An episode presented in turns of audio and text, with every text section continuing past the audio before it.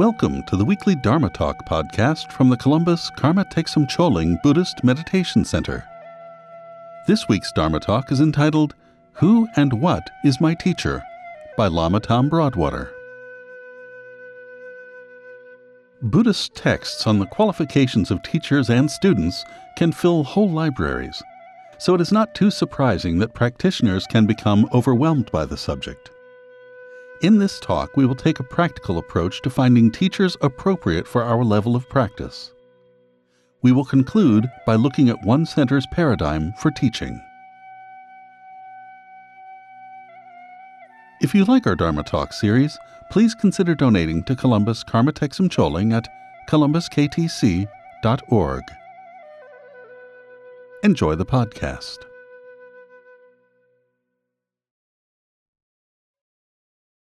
Good afternoon. My name is Lama Tom. I'm associated with the Columbus KTC, and I have the privilege and the honor to talk to you today. Um, it's a beautiful day here. I'm in Zanesville, Ohio, about oh, 55, 60 miles from the Columbus uh, Center. But again, I'm very happy to be here with you. So, today, what we're going to be talking about is uh, the relationship between student and teacher. And in that process, we'll be talking about the nature of teachers and the nature of uh, students. I'll try to be clear and plain in what I say. And I hope as a result, you can gain some benefit from what I do say. Before we begin, I will begin with a prayer. Uh, it's a prayer of refuge. If you're not Buddhist, simply um, maintain a, a, an aspiration that uh, said here might be of some benefit to you in your own uh, spiritual tradition. In the Buddha, the Dharma, and the Sangha, I take refuge. By the power of generosity and all six perfections, may I attain Buddhahood for the sake of all beings.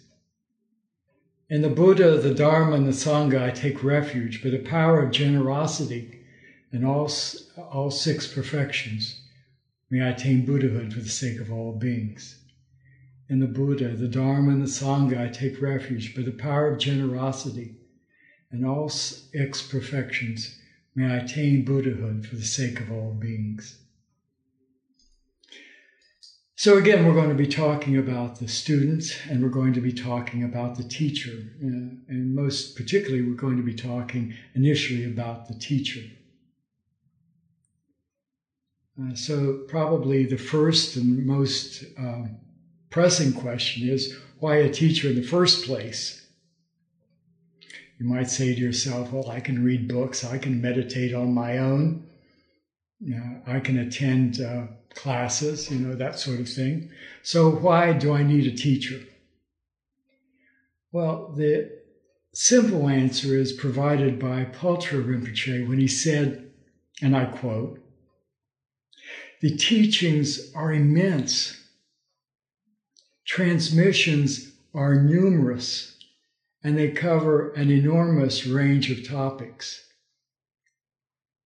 And he goes on to say, we would never know how to condense the essential points of these teachings and put them, more importantly, in practice without a teacher. Currently, I am keeping uh, for the Columbus KTC the Tenjur and the Kanjur basically the sacred canon uh, of our tradition. I received them oh, four years ago when the Columbus Center unfortunately burnt down.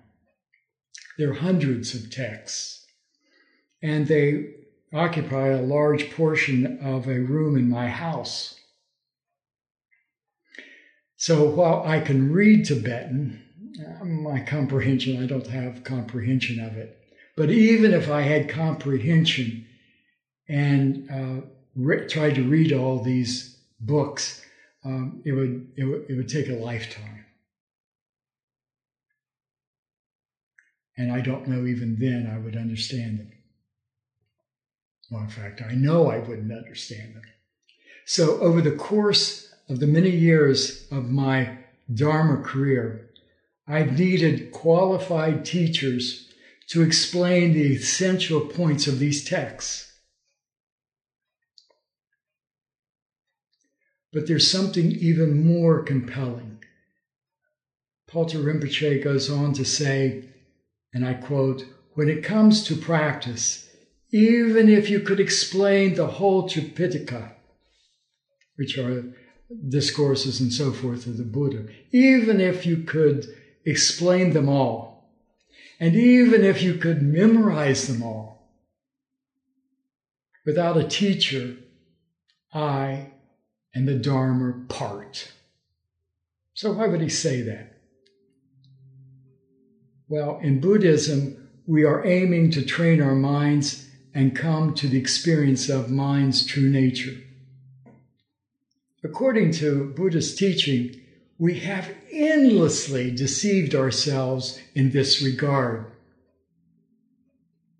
So, while we are the ones who must make the full effort to end this deception, we are not the best guide to get ourselves out of this deception. Books and texts can't do it either. You can't you know, a, book can't argue with you. A book can't clarify a point for you. Only qualified teachers can resolve our doubts. And we'll talk about what a qualified teacher is in just a moment. So, in brief, it's like this. We may have all learned that we have Buddha nature which is this tremendous potential that we have to wake up. That's one way of putting it. It's the perfect working basis for our awakening. And we have that within us. But we need the urging of teachers to overcome the power of endless habit and deception. We can't do that on our own.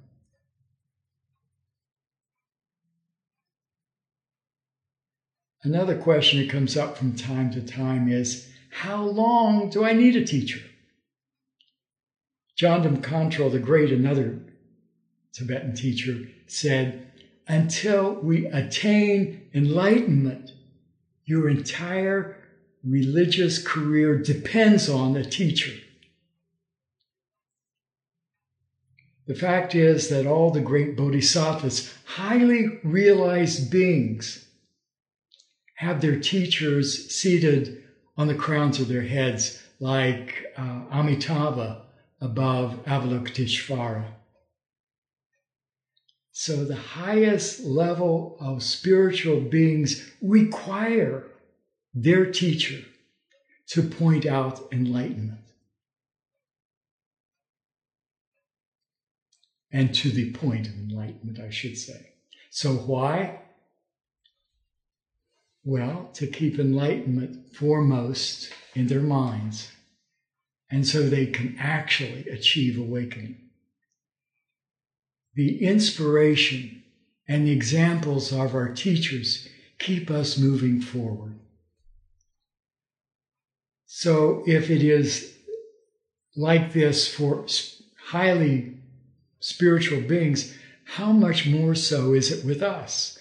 The teacher is there for us to remind us of our spiritual goals and is the encouragement we need to make progress towards that goal. It's that simple. The traditional texts uh, detail the roles of teachers, and there are three. They call them guides, they call them escorts, and ferrymen or ferrywomen, uh, if you if the case may be. We, they are called guides when, they, when we travel through unknown territory.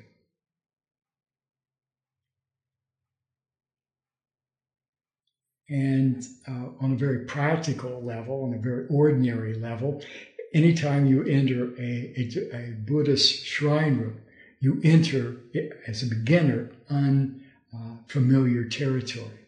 So, in that very instance, we need guides to interpret the various aspects of what we're seeing. A teacher is also an escort when we travel through dangerous regions. When we begin to train the mind, we deal with the mind's deception and afflictive emotions. So we need someone to be there with us to experience those states of mind and the obstacles that arise in that dangerous territory. One time, and I'll be very brief about this, but one time when I was in retreat, uh, I was going through some dangerous territory. Afflictive emotions were arising. And there was this wonderful Lama, uh, Lama Lodro Lhamo. She was my escort. She helped me. Uh, and she will, as a, as a result, she will, I will always be grateful to her as a teacher. Finally, as we make progress, we need a ferryman or a ferrywoman, as the case may be, to cross the great river. We need someone who has been there, who has realization. At some point in our Buddhist career, our teacher's realization is critical to our own progress and our own realization. The teacher's realization and our own become inseparable. So we've covered why we need a teacher. We've covered how long we need them. And now we're going to look at, uh, and we've also looked at the general function of teachers.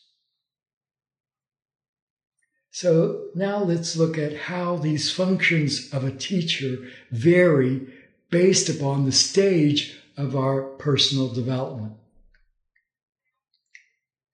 As a beginner, we need what is comparable to a first grade teacher or a kindergarten teacher.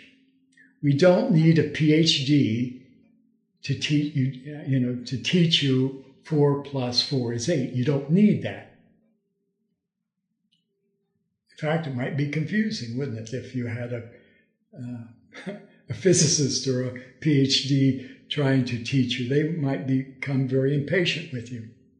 The fact is, introducing the most difficult Buddhist concepts when we start out might just confuse you.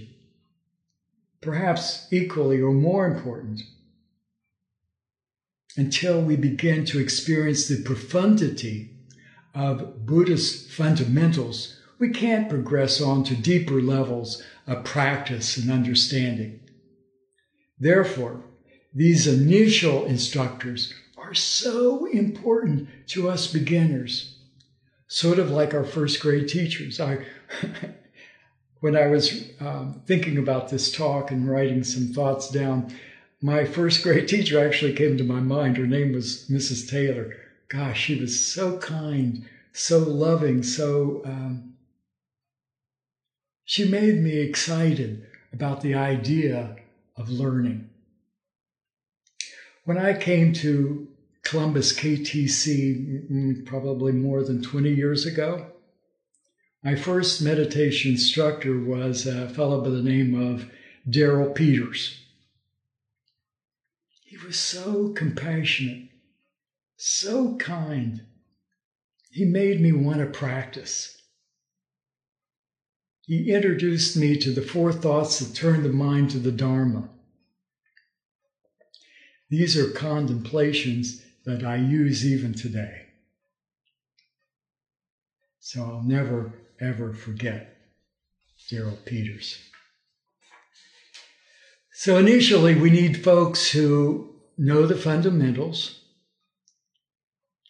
have an unbroken lineage of teachings, and can communicate clearly and simply.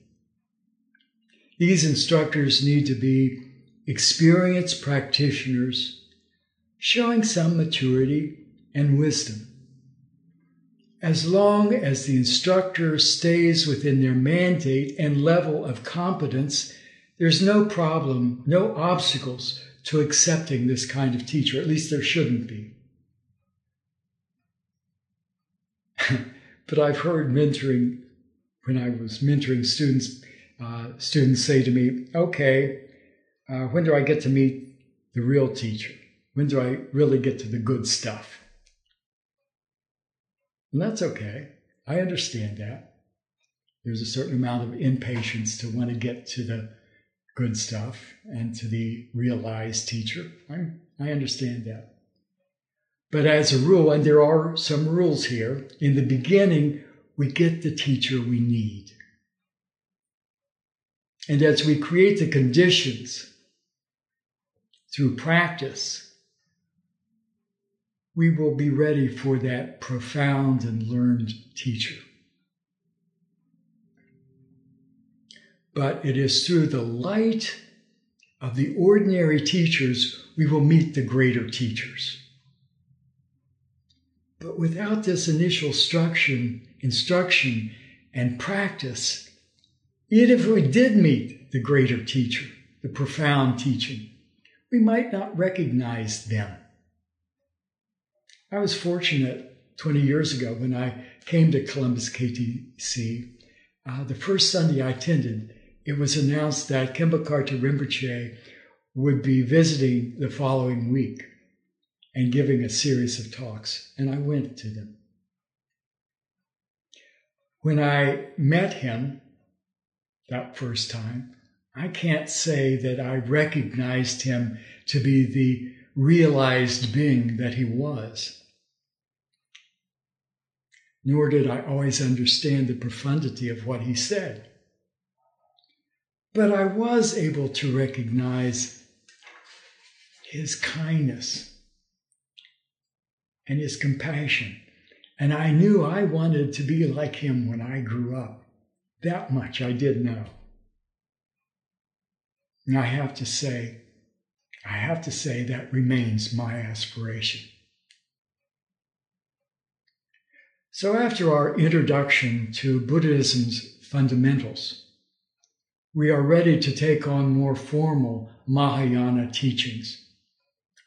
This is not exactly a teaching on the Mahayana teachings, but let's just say uh, the Mahayana teachings are about the, among other things, about the selfless exercise of virtue. Let's just let's put it that way. There's more to it than that, but we could you could have a talk on that itself. We'll just say that much. But anyway, when when we're being introduced to the Mahayana, we need teachers with a strong daily practice, well versed in the Mahayana teachings, well grounded in the lineage, and committed, committed to following the precepts of the Bodhisattva. So now let's look a little bit more uh, at the qualities of a teacher. Dzongsar Jamgon Khyentse has said that every Buddhist teacher from high to low should be humble, honor their teachers, and be motivated by the sole desire to benefit them. And this certainly was the case with Khenpo Karthar Rinpoche. According to Dzongsar, teachers should not be proud, judgmental, or lack the power of forgiveness. If a teacher lacks any of these, they become a serious obstacle to our own practice. It may sound a little surprising to hear that according to Mingyur Rinpoche, a great meditation uh, instructor, it, it may be surprising to hear that as far as knowledge is concerned, a teacher at this stage has to only be one step ahead of a student. One step, or one page, as the case may be. So the basic idea here is that a teacher has to know more than the student and be able to communicate in a way that's understandable to the student. But the teacher does not have to have vast knowledge at this level, at this stage. They just have to be one step ahead. Of course, it's best to have as much knowledge as you can, uh, for sure. But in terms of the teacher at this stage, they just need to be one step ahead of the student.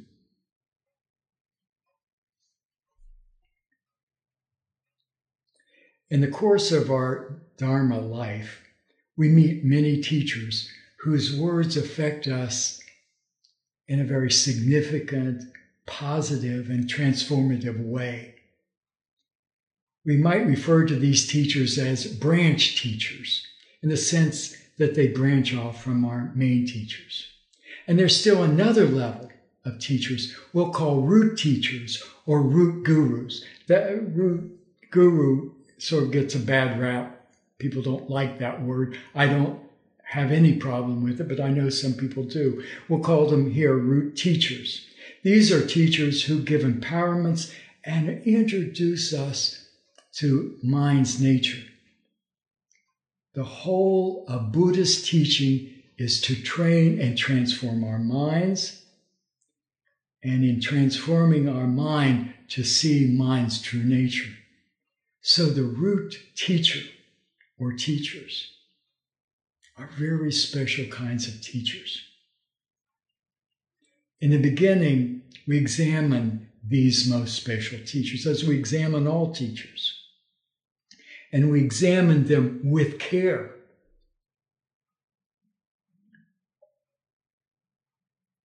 In the case of our root teachers, this is particularly important the quality and the quality in all authentic teachers, they all have to share one thing, which is bodhicitta, the motivation to benefit all beings and to bring them uh, to awakening. Furthermore, a root teacher has a lot more qualification, needs a lot more qualification. So they must have the lineage, they must be knowledgeable. They've got to be realized. And they have to demonstrate an enduring care for their students. If after discernment we look at our this teacher and they don't have these qualities, we should not follow them. The important point here is that after determining their worthiness. And the moment we start to follow our root teacher, we see them with pure perception. In essence, what that means is whatever comes from them comes from the Buddha. For you, they are the Buddha. That's why discernment is so necessary in this process. So, what's the trajectory of our involvement with our root teacher? Well, in my perfect teacher, it says, which is another classic text uh, in Tibetan Buddhism, in my perfect teacher, it says, In the beginning, I examine my teacher. In the middle, I follow my teacher. And the end, I emulate his actions and his realization.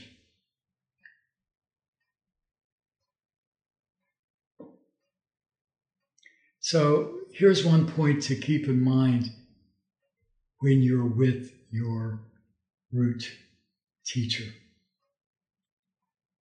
the most important, one of the most important things is establish for yourself the validity of their teaching by making their teachings your own living experience. Put whatever they teach into practice. When obstacles arise, and they do all the time, be determined in your effort to practice, no matter what. You and I can listen to any number of inspiring talks by great teachers. But if we don't integrate them into our lives, nothing happens, nothing changes. Our mind won't be transformed. And the point, as we said, of Dharma is to transform the mind. So absorb all these qualities knowledge, reflection, and meditation that your teacher, your root teacher has. Without such teachers, we're going to make up our own false version of the Dharma. And where's that going to get us? More suffering. Mingyur Rinpoche has an excellent, some excellent practical thoughts about our relationship with our teachers, especially our root teachers. Um, and I'm referring to a book called uh, Turning Confusion to Clarity.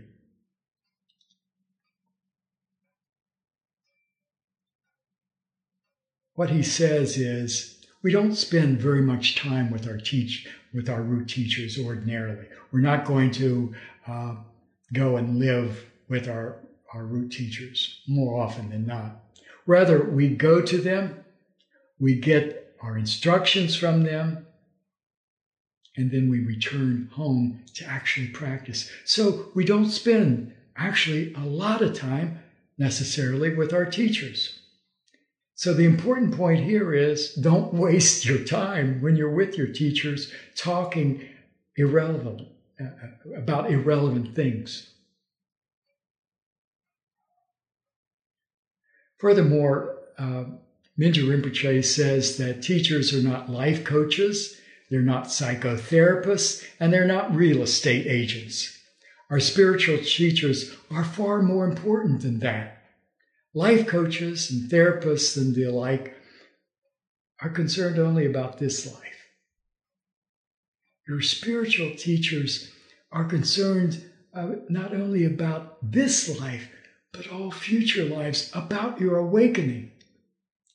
Mingyur Rinpoche says that when asked about worldly questions, about what job to take, where to move, what property to buy, how do I get along with my business partners, etc., he tries to bring the person to their own worldly wisdom and let them answer that question themselves. And then where appropriate, he may apply uh, a spiritual teaching.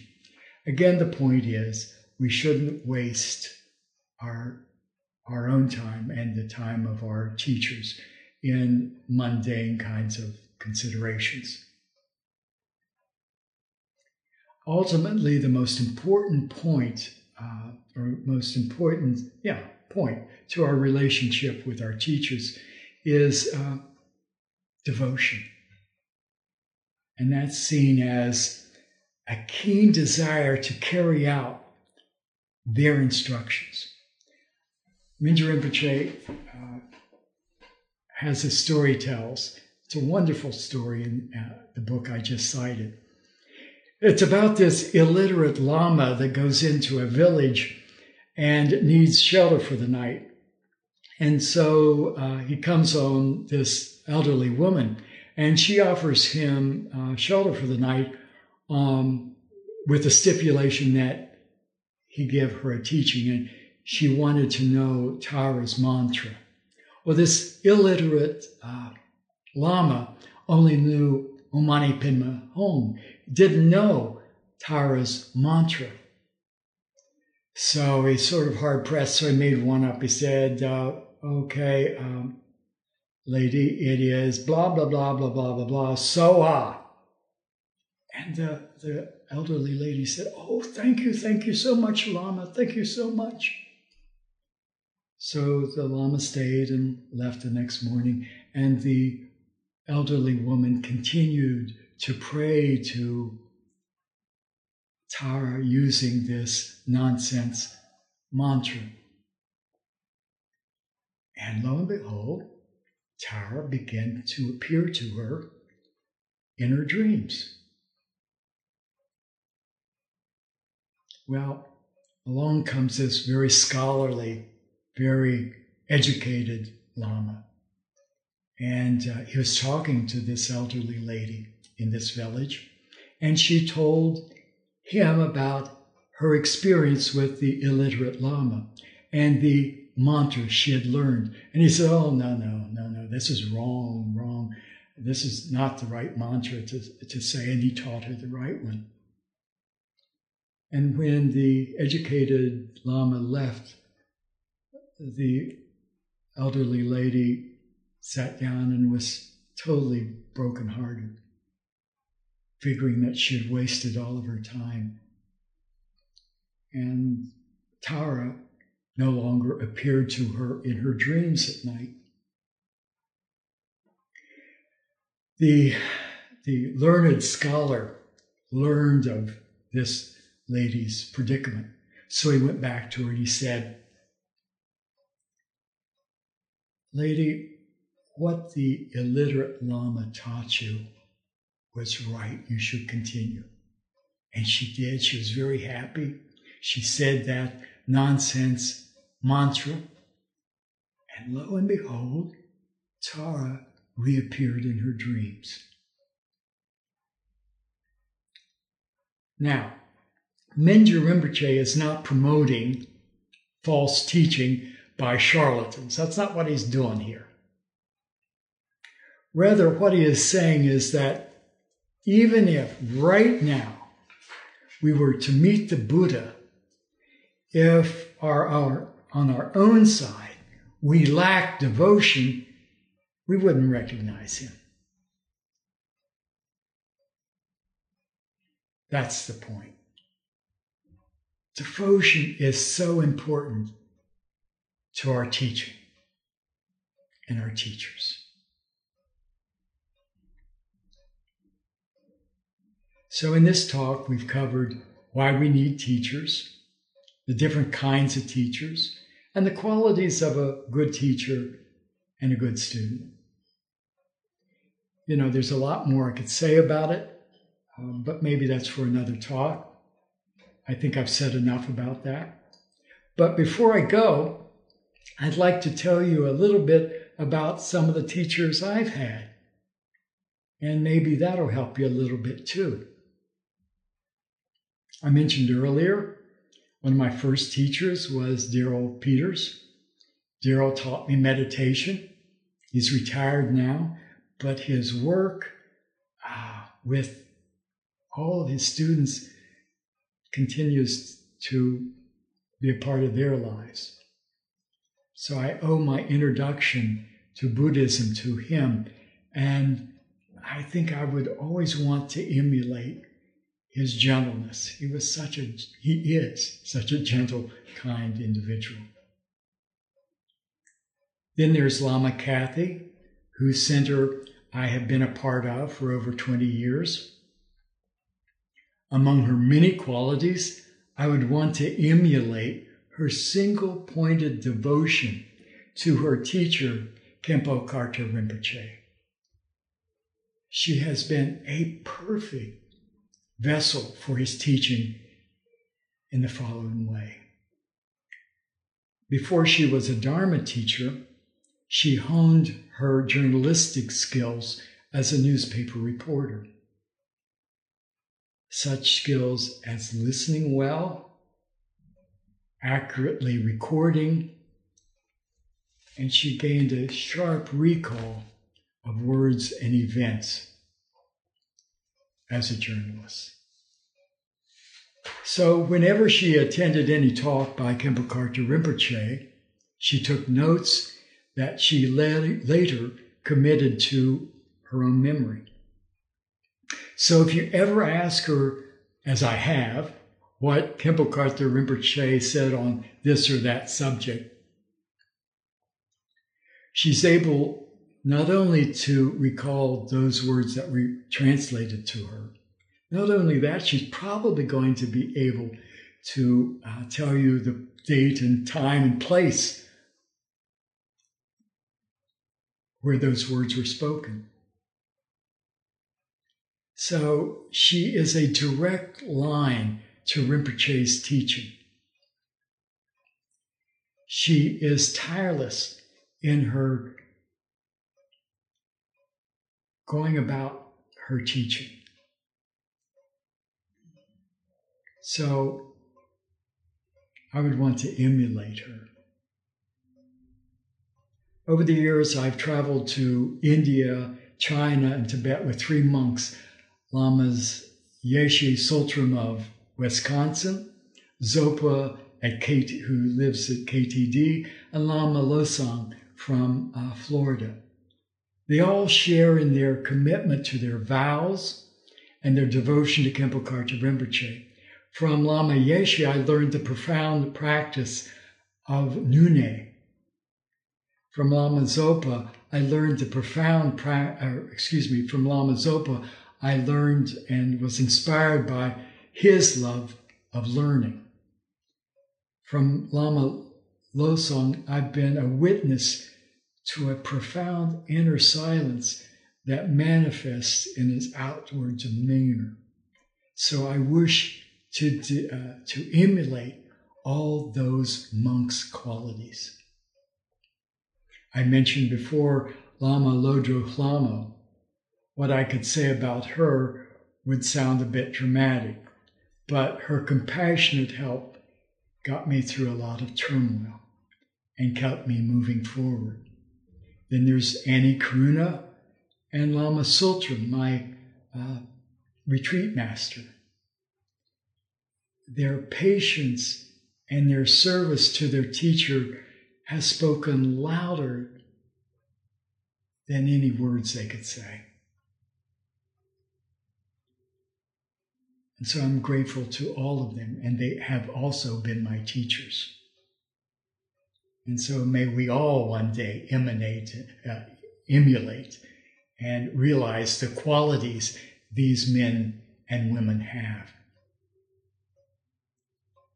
I could also mention Lama Karma, who spoke earlier in the day.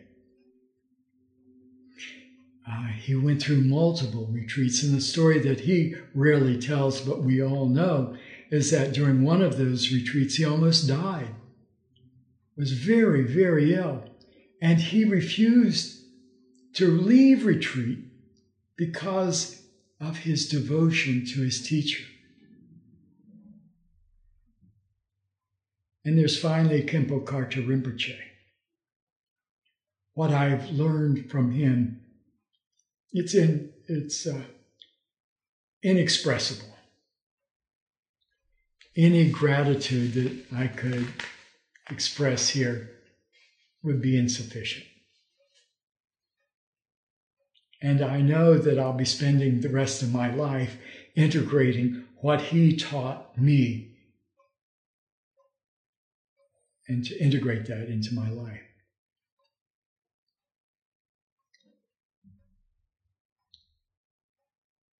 There is a uh, uh, Tibetan rebuke and lament that goes something like this. First of all, the lament. There are people who do not follow, serve, and respect their teacher when the teacher is alive now that he has passed, they profess to be meditating on a picture of him.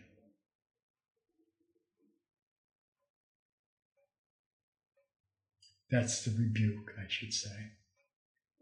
And the lament goes something like this I have met the perfect teacher, but I have let myself down by my negative behavior. I have found the perfect path, but I wander on the precipitous leeways. Bless me and all those of bad character like me, that our minds may be tamed by the Dharma. Don't let this be your lament. Listen to your teachers, all of them. Follow their instructions and finally emulate their character and their realization.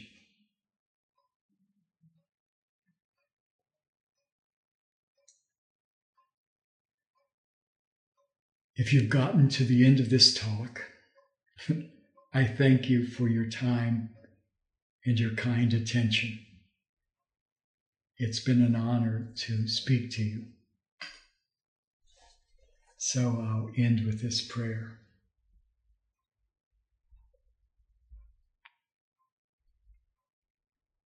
By this merit, may all attain omniscience. May it defeat the enemy wrongdoing. May the stormy waves of birth, old age, sickness, and death from the ocean of samsara,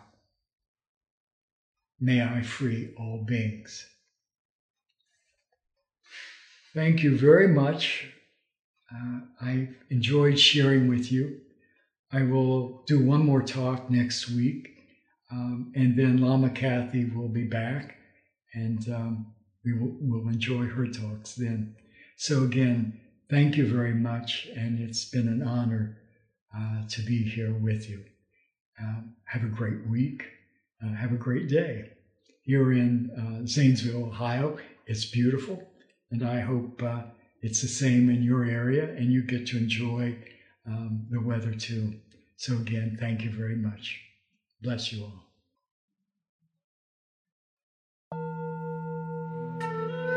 Thank you for joining us for this week's Dharma Talk. We hope you enjoyed the podcast. If you did, please subscribe, rate, and review it on iTunes.